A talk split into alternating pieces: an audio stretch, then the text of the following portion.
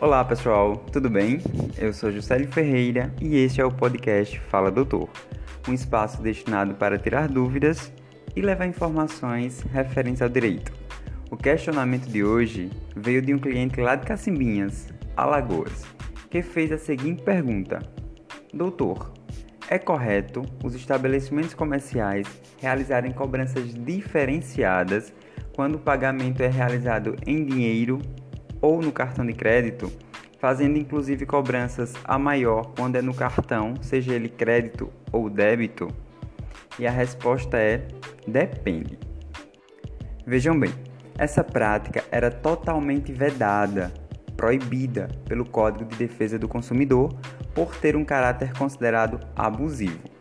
No entanto, em 2017, o presidente à época, Michel Temer, sancionou a lei de número 13455 e passou a autorizar a possibilidade de cobrança diferenciada. Ou seja, o comerciante, mediante essa nova legislação, está autorizado a cobrar valores distintos ou seja, valores diferenciados quando o pagamento é realizado em dinheiro ou no cartão, seja ele crédito ou débito. Porém, para que haja essa cobrança diferenciada, o estabelecimento comercial deve informar em local visível para que o consumidor não seja surpreendido.